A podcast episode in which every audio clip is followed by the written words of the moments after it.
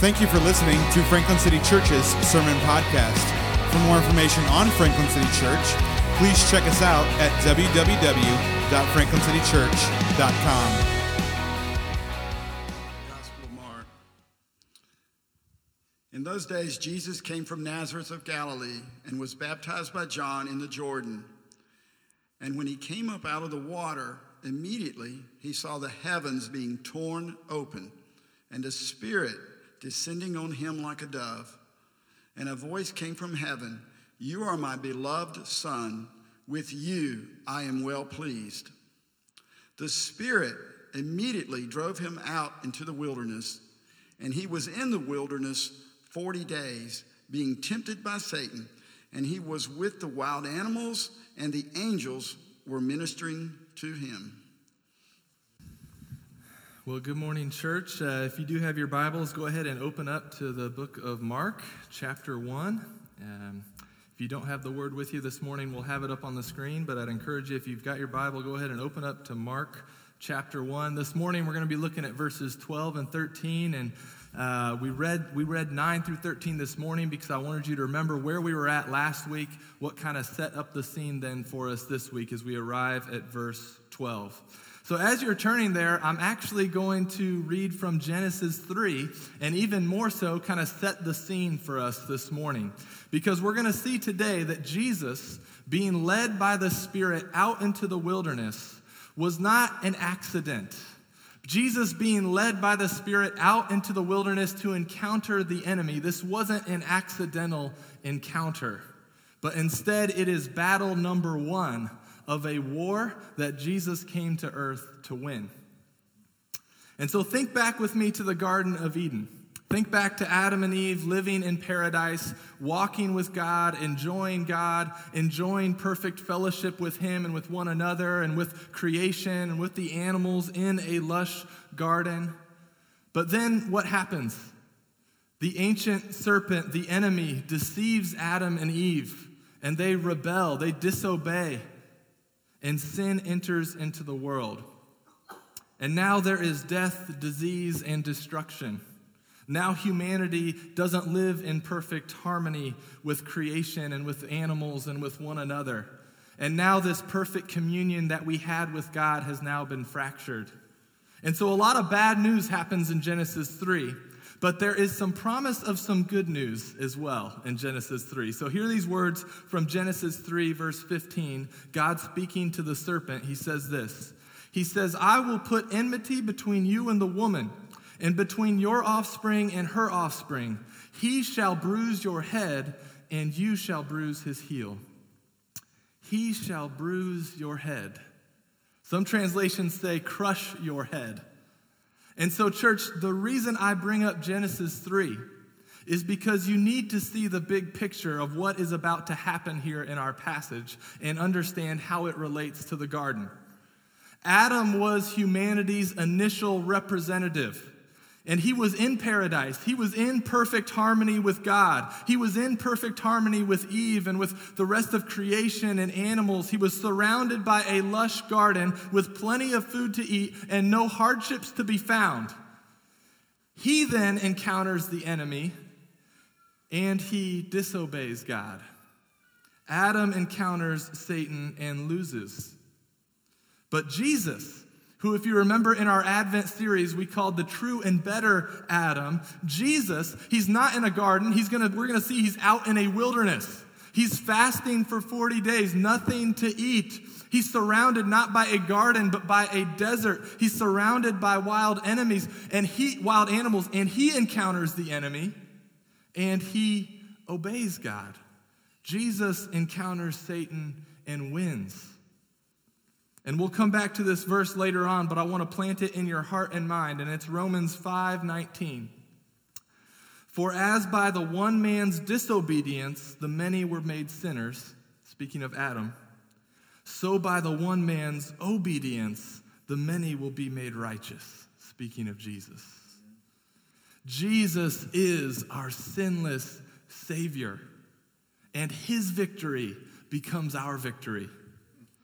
So, church, look now at Mark and let's let the snake crushing begin, okay? Mark 1, verse 12. The Spirit immediately drove him out into the wilderness. And he was in the wilderness 40 days, being tempted by Satan. And he was with the wild animals, and the angels were ministering to him. I want you to think for a second about silence and solitude. Think about silence and solitude. These are two things that, if they were animals, they would probably be on the endangered species list, right? In our culture and in our society, times of silence and solitude are quickly evaporating and almost becoming extinct. So much so that now silence, some, we have uh, something called awkward silence, right? I don't think silence was always awkward, but now it is awkward because we're not used to it, right? We come across silence and we're like, oh, hey, how's it going? Uh, it's been a while. Like, you want to listen to some music? Can we do something to not make this so awkward, right? Anytime we come across silence, we want to fill it with some noise, right? It's awkward. You want to listen to something, you want to fill the noise, fill the space. And then think about solitude. Think about being alone. People are afraid of this now, right? People are afraid of this. We don't know how to be alone. So if we are alone, what do we do? If we're alone, we take pictures of what we're eating or what we're reading or what we're doing. We share that with other people, right, online. We get their feedback, input, and then we don't feel alone, right? That's what we do. We don't like to be alone. In our culture, even brief, small moments of silence and solitude are being filled up with other things. Just think about all the times in life that used to provide at least short times of silence and solitude. But now with smartphones, we don't even allow those short times to exist. What do you have with that moment that you're sitting by yourself in silence, in the quiet? What do you do? You get your phone out, you fill the space. And so, church, you don't have to be a Christian to agree that this lack of silence and solitude is not a healthy thing. And so last year, a song came out on iTunes that made the top 50 list, okay? People were purchasing this song so much on iTunes, it made the top 50 list. The song was 10 minutes of complete silence. There was nothing on the track. It was 10 minutes of silence, and people were purchasing this at rapid rates. They were purchasing this song. There was not even like background music, there was no like stringed instruments, there was no synthesizer, there was nothing on the track. And you read the iTunes comments on this song, people are writing, This song has changed my life, right? This song is the best 10 minutes of my day, right? Which got me thinking, like, why can't I think of something like that to sell people? Like, someone is laughing all the way to the bank that they sold this song that has 10 minutes of nothing on it. So, if you want to buy it, if you have nothing better to do with your money, you can first come talk to me first, but you can go purchase this on iTunes. It's called A Very Good Song, but it's called A A A A A Very Good Song, five A's. So, you know why they titled it this? They titled it this because for those of you that have a car that maybe connects Bluetooth to your phone, those cars will sometimes automatically just start playing the first song in alphabetical order in your iTunes playlist. So people are buying this song because instead of their car immediately, right when they get into it, starting to play a song, it's now playing 10 minutes of silence and it's literally changing people's lives. They're sitting in the car in 10 minutes of silence, and it's such a beautiful, healthy thing for them. 10 minutes of silence. And then I was reading about a professor at MIT.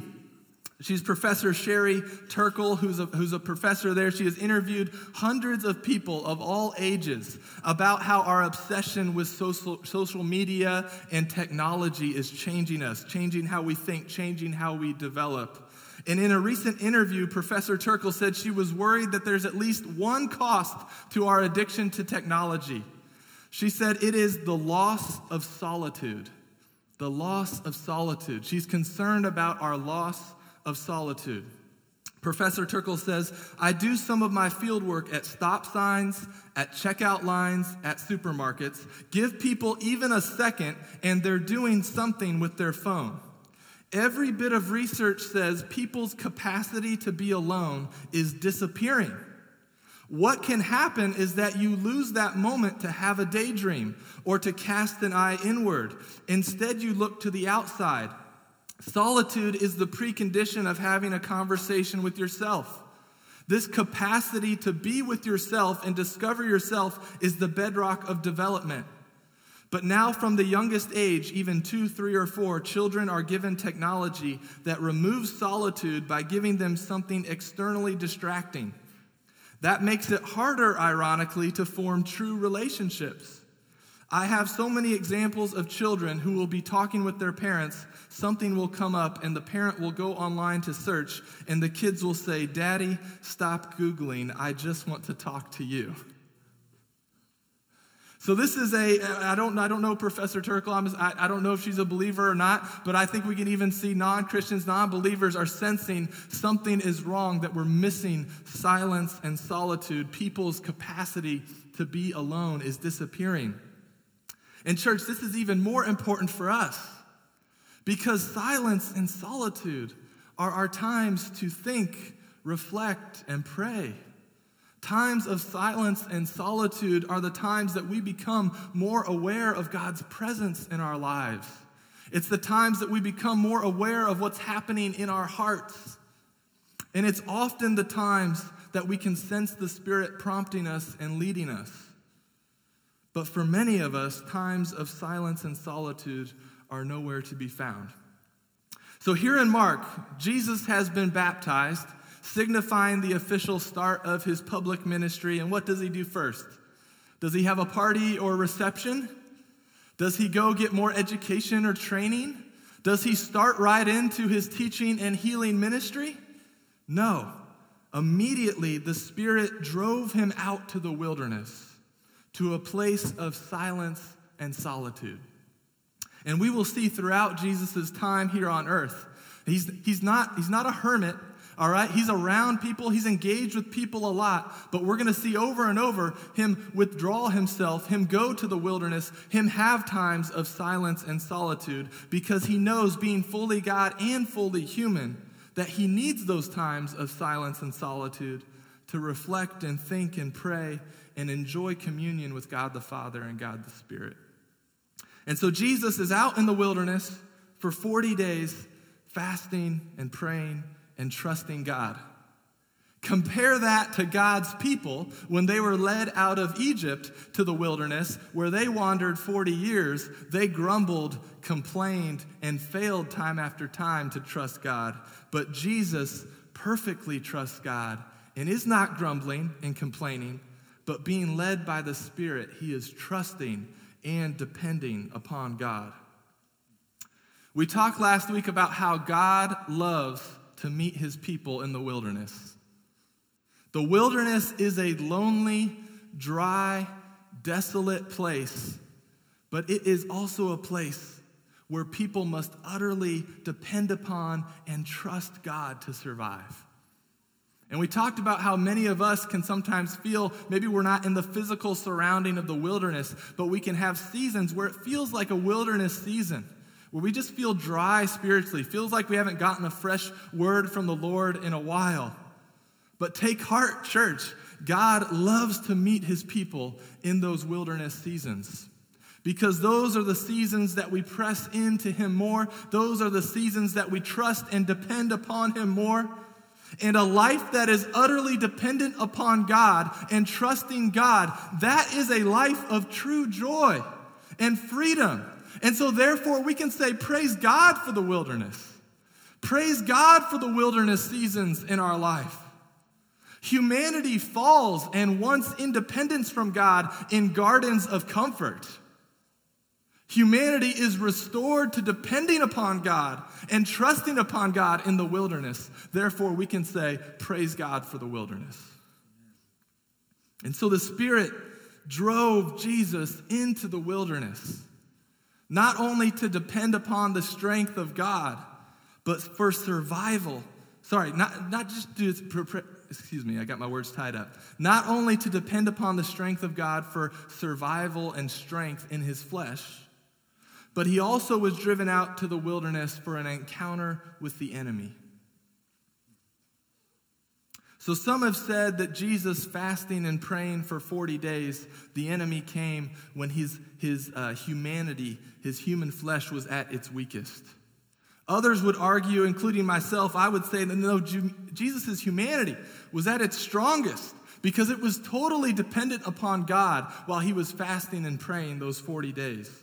The wilderness and fasting heightens our spiritual and mental alertness on God and focuses our total dependence upon Him. It's not like Jesus was surprised that the enemy showed up.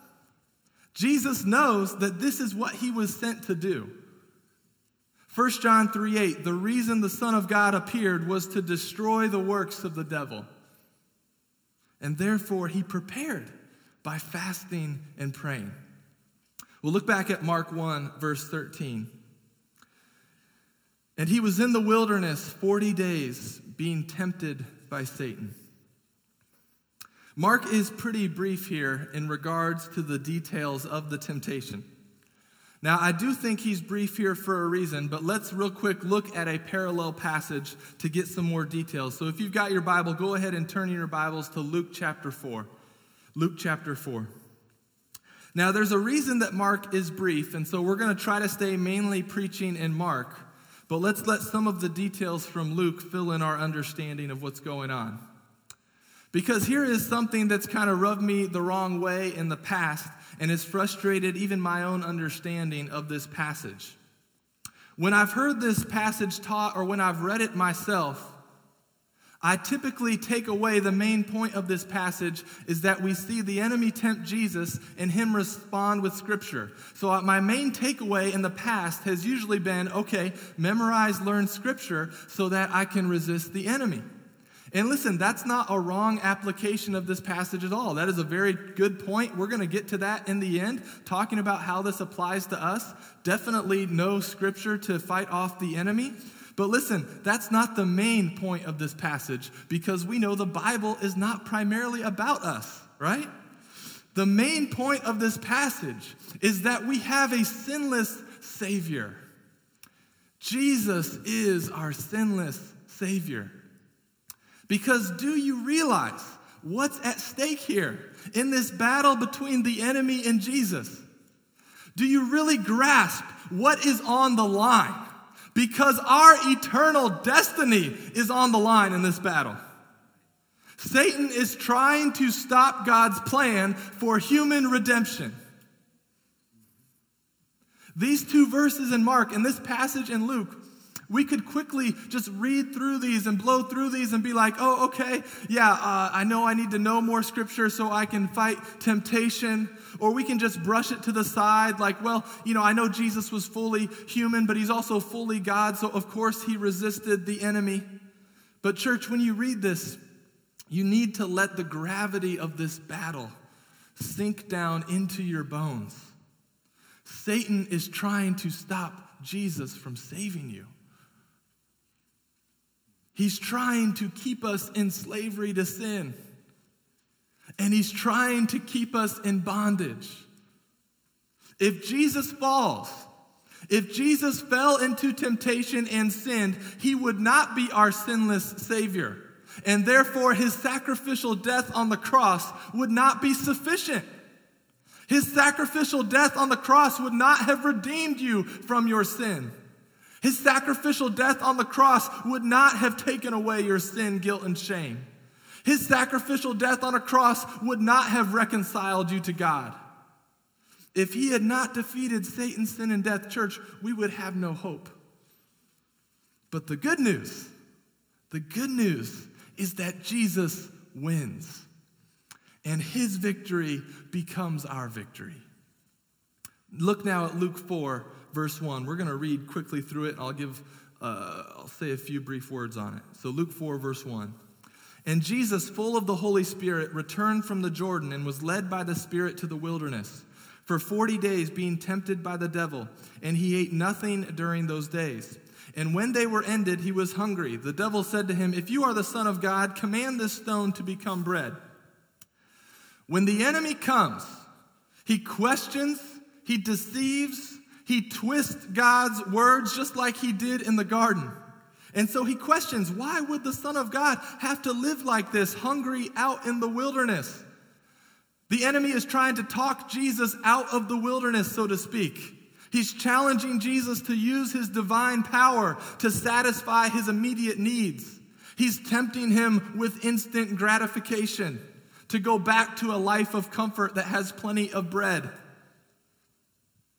But Jesus knows he is to resist and he is to rely on God for all that he needs for life on earth. And so Jesus quotes from Deuteronomy with what his people should have learned while out in the wilderness. He says in verse 4 It is written, Man shall not live by bread alone. Jesus says, trusting God is more important than just satisfying my fleshly needs and desires. Verse 5 And the devil took him up and showed him all the kingdoms of the world in a moment of time, and said to him, To you I will give this authority and their glory, for it has been delivered to me, and I give it to whom I will. If then you will worship me, it will be all yours. We now see Jesus, he's tempting Jesus to break the first of the Ten Commandments. Verse 8 And Jesus answered him, It is written, You shall worship the Lord your God, and him only shall you serve. And he took him to Jerusalem, set him on the pinnacle of the temple, and said to him, If you are the Son of God, throw yourself down from here, for it is written, He will command His angels concerning you to guard you, and on their hands they will bear you up, lest you strike your foot against the stone. Now, Satan starts twisting scripture. He's referencing Psalm 91, taking it out of context, misusing it to tempt Jesus to test God. Verse 12 And Jesus answered him, It is said, You shall not put the Lord your God to the test. And when the devil had ended every temptation, he departed from him until an opportune time. Now go ahead and turn back to Mark. the enemy came similarly to when he came in the garden. He questions, he tries to deceive, he twists God's words. And here he was ultimately trying to thwart the plan of God to redeem his people. But Jesus, unlike Adam, trusted and obeyed. And Jesus won the battle, and his victory has now become our victory.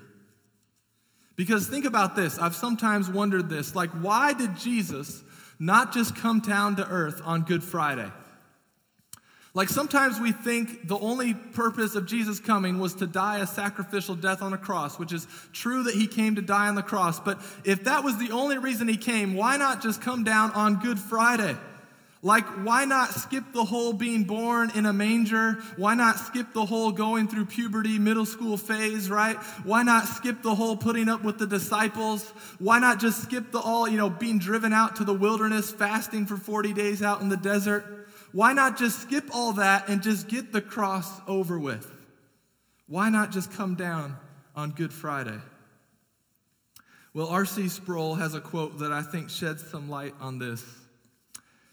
He says, If Jesus had only paid for our sins, he would have succeeded only in taking us back to square one. We would no longer be guilty, but we would still have absolutely no positive righteousness to bring before God. So our Redeemer not only needed to die, he had to live a life of perfect obedience. The righteousness that he manifested could then be transferred to all who put their trust in him. Just as my sin is transferred to him on the cross when I put my trust in him, his righteousness is transferred to my account in the sight of God. So when I stand before God on Judgment Day, God is going to see Jesus in his righteousness, which will be my cover. That is the gospel. You see, not only did we need Jesus to pay the penalty for our sin and die in our place, not only that, we needed him to come live a life of perfect obedience in our place.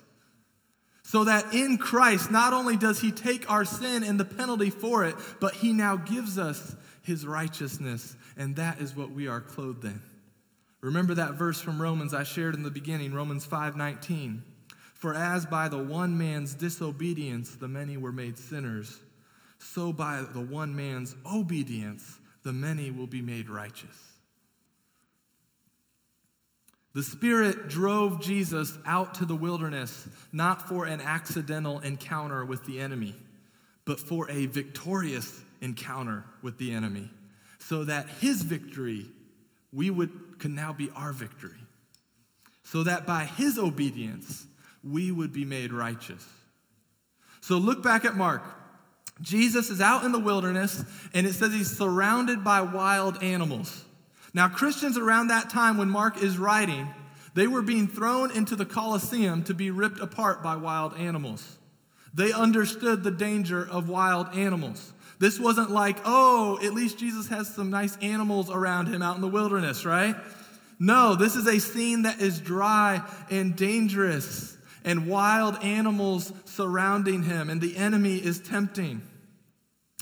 But isn't it comforting that although Jesus is in the wilderness, in a dry, dangerous, seemingly isolated place, isn't it comforting to see that he is not alone? And here we see God sends help. Look at the end of verse 13. God sends help. And the angels were ministering to him. We often don't think much about angels because many times they are not visible to us. And we don't know everything about angels, but the Bible does tell us some things about them. We know that angels are created beings, okay? We are not to pray to angels or worship angels, they are created beings. Angels are highly intelligent beings, but they are not all knowing like God is. We know that angels are morally good However, some angels did rebel and they were cast out of heaven. And so Satan and demons are fallen angels. And then we see how angels are used throughout the scriptures. We see that God deploys angels to sometimes speak to his people, to sometimes rescue his people, to sometimes guide his people, and to sometimes minister to his people. But in this passage, we don't need to get caught up on, the, on this angel topic Mainly, what we need to see is that God sends help. We need to see that God sends help in temptation and when we're in the wilderness. 1 Corinthians 10:13 says no temptation has overtaken you that is not common to man. God is faithful and he will not let you be tempted beyond your ability, but with the temptation he will also provide the way of escape that you may be able to endure it. God is faithful. He will provide the way of escape. This may come through angels ministering to us. This may come through the Spirit empowering us. This may come through His Word and other spiritual disciplines that help us fight and grow in grace. But we know that God is faithful and He sends help. We know that God ultimately sent us help by sending us his son, Jesus, who, because he was tempted in every way, he is now qualified to be our sympathetic high priest. And, church, there is great comfort to be had in knowing that God sends help, that he does not allow us to be tempted beyond our ability, and that he provides us help in our temptations so that we may be able to endure them. And so, church, I want to even more kind of try to apply this to our lives about when we are now being tempted. Because I'm concerned for us. I'm concerned that we are surrounded by temptation, and yet we don't realize the seriousness of the battles. We don't realize the seriousness of the battles that we are in, and therefore we are greatly unprepared for temptation when it comes.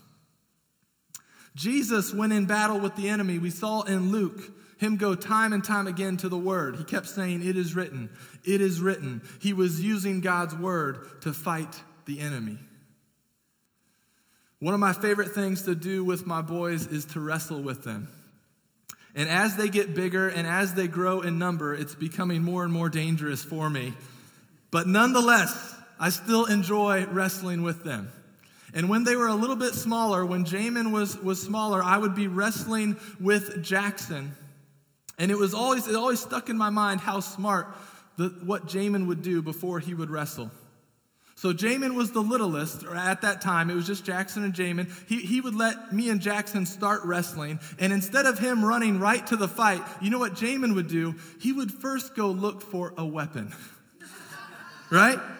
Which is pretty smart, right? I mean, he would go find a bat or a plastic sword or something he could hit me with, which I always thought was pretty smart. Like, if you're the littlest guy in the fight, you better bring something to fight with, okay? When you know you are weak, bring a weapon. In church, we have been given God's word, which in Ephesians is called the sword of the Spirit. And, church, while living in this world, we are going to be tempted. The enemy will come against the people of God. And so, let me strongly suggest you go run and grab your weapon. This is a book not just for your pastors to know, this is for you to know. So read it, memorize it, meditate on it, listen to it, enjoy it, cherish it, share it, and get yourself ready to use it. Temptations will come, battles will come. Get your weapon ready. And then cultivate other habits of grace. Some people have called these spiritual disciplines. I, prefer the phrase habits of grace. Follow Jesus' example and fast. Do a fast. Cultivate a reliance on God. Remind yourself that you are dependent upon Him. Willingly let yourself be led to the wilderness, so to speak, and fast. Follow Jesus' example and pray. Cultivate habits of grace like having times of silence and solitude. Enjoy a half hour of silence. Maybe you have to start with a, a 10 minute silent song on iTunes. Hey, if that's where you need to start, no judgment. Start there, okay? You can work your way from there. Start there. Develop a habit of grace of having a Sabbath day of rest where you just stop doing and you just start being. Develop a habit of grace of, of giving your resources to those that need them. Develop that habit of grace of being generous with your resources, giving them to, to the work through God's church, or giving them to missionaries, or giving them to the poor. And then listen to God's word, read God's word, memorize God's word, meditate on God's word. Cultivate these habits of grace in your life and be prepared for when temptation comes. Because I fear we don't cultivate these because we don't realize how high the stakes really are. I don't think we realize that we are in a war. Too often we play with sin. We play with it instead of fighting it. And we do this because we don't get how serious sin really is. One of John Owen's most famous quotes is Be killing sin, or it will be killing you. But no, many times we play with sin, right? We show up with a Nerf gun to a life and death battle. Church, you have to know that sin that you are playing with, it's trying to kill you. It's trying to kill your marriage. It's trying to kill your joy. It's trying to kill your relationship with your kids. It's trying to kill this church. It's trying to kill your friendships. It's trying to kill your hope. It's trying to kill your peace. That sin that you are playing with is trying to kill you. John 8 44, speaking of Satan, says he was a murderer from the beginning. So stop playing with your sin and start killing it. If you think I'm talking directly to you, I am.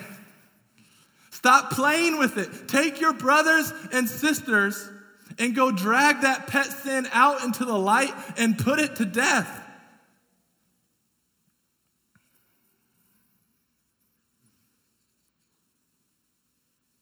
Now this can be this can be a daunting task in our own strength. But take heart. Take heart. 1 John 3 8. The reason the Son of God appeared was to destroy the works of the devil. Colossians 2:15 He disarmed the rulers and authorities and put them to open shame by triumphing over them. Church, take heart. We will be led into the wilderness. We will face dangers. We will be tempted and we will have battles. But we are not alone. We are not alone. Christ triumphantly has gone before us, He goes with us, and He goes behind us. And it is His strength that our confidence is in. Hear these words from Hebrews 4 14 and 16. Since then, we have a great high priest who has passed through the heavens, Jesus, the Son of God. Let us hold fast our confession. For we do not have a high priest who is unable to sympathize with our weaknesses, but one who in every respect has been tempted as we are, yet without sin. Let us then with confidence draw near to the throne of grace that we may receive mercy and find grace to help in time of need. Well, you might say that all sounds nice. Okay, cultivate habits of grace, grab the sword of the Spirit. Jesus is our sinless Savior. He not only died in our place, but lived obediently in our place. Our faith, we put our trust in Him. Great. All sounds great. I'm on board. But what about when I am tempted and I fall? What about when I am tempted and I disobey? Because even after we are saved, we are still tempted to sin and we still often fall into sin. What do we do with this then? Well, we are to first quickly confess and repent and turn from it and turn back to Christ and trust Christ's work on our behalf.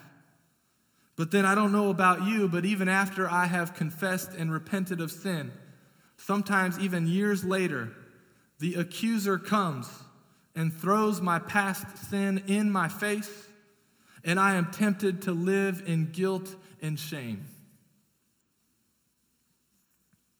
And I've shared this before with you, but let me share it again. It's such a great quote from Martin Luther. He says, When the devil throws your sins in your face and declares that you deserve death in hell, tell him this, says Luther. I admit that I deserve death in hell. What of it?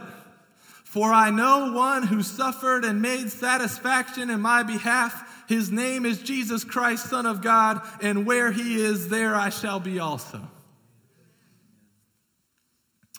And so, church, when the accuser comes and throws your past sin in your face, take your sword, go to Romans 8, and read these words out loud so you can speak them and hear them. Hear this from Romans 8. There is therefore now no condemnation for those who are in Christ Jesus. For the law of the Spirit of life has set you free in Christ Jesus from the law of sin and death. For God has done what the law, weakened by the flesh, could not do. By sending his own Son in the likeness of sinful flesh, and for sin, he condemned sin in the flesh, in order that the righteous requirement of the law might be fulfilled in us, who walk not according to the flesh, but according to the Spirit. Verse 33. Who shall bring any charge against God's elect? It is God who justifies. Who is to condemn? Christ Jesus is the one who died, more than that, who was raised, who is at the right hand of God, who indeed is interceding for us.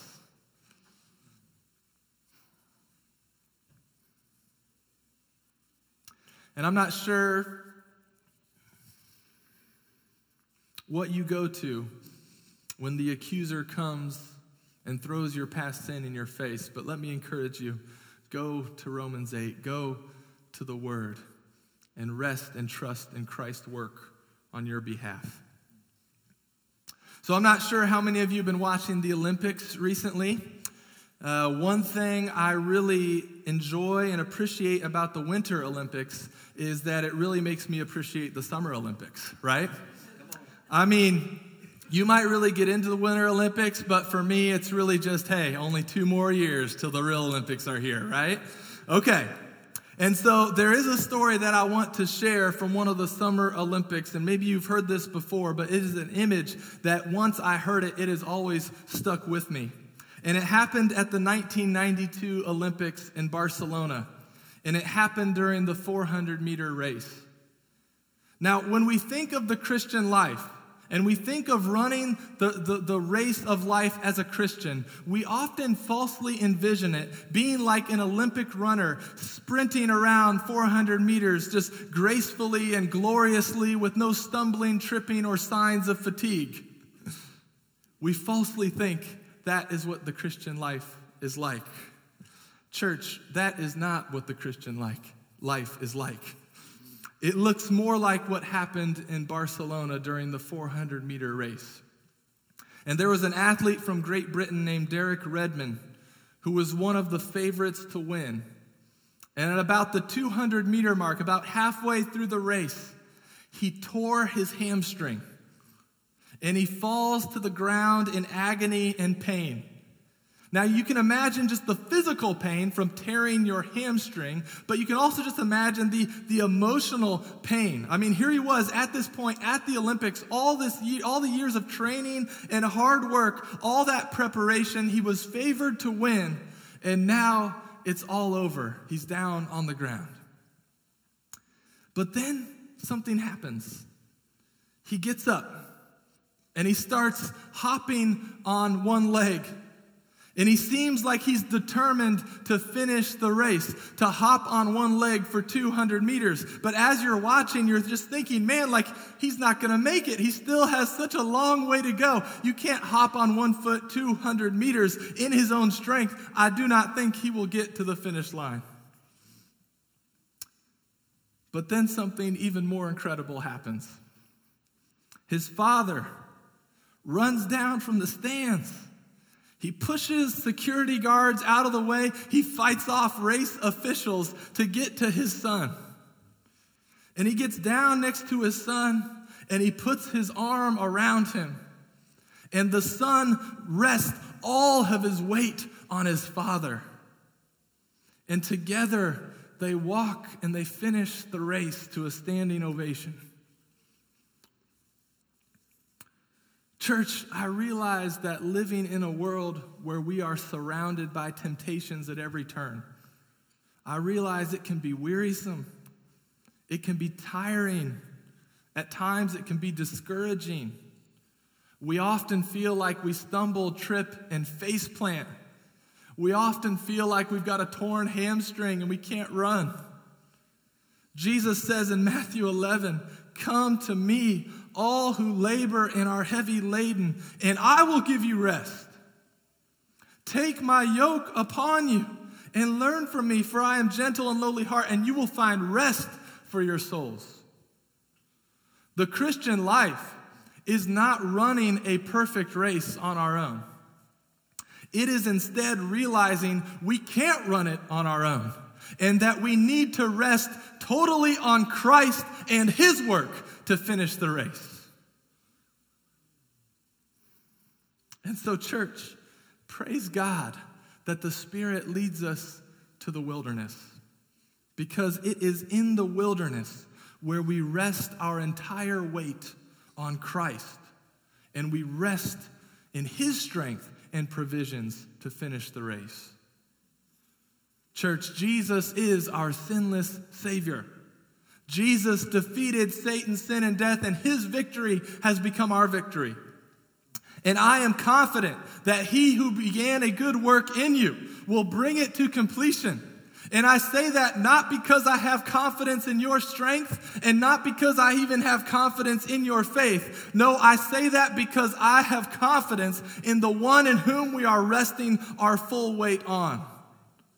We will stumble, we will fall, we will hobble through this life, but Jesus wins. And his victory is our victory. And it is in him that we trust and rest to finish the race. The one who saves us will keep us till the end. So stop trying to run on your own and rest on Christ. Let's pray.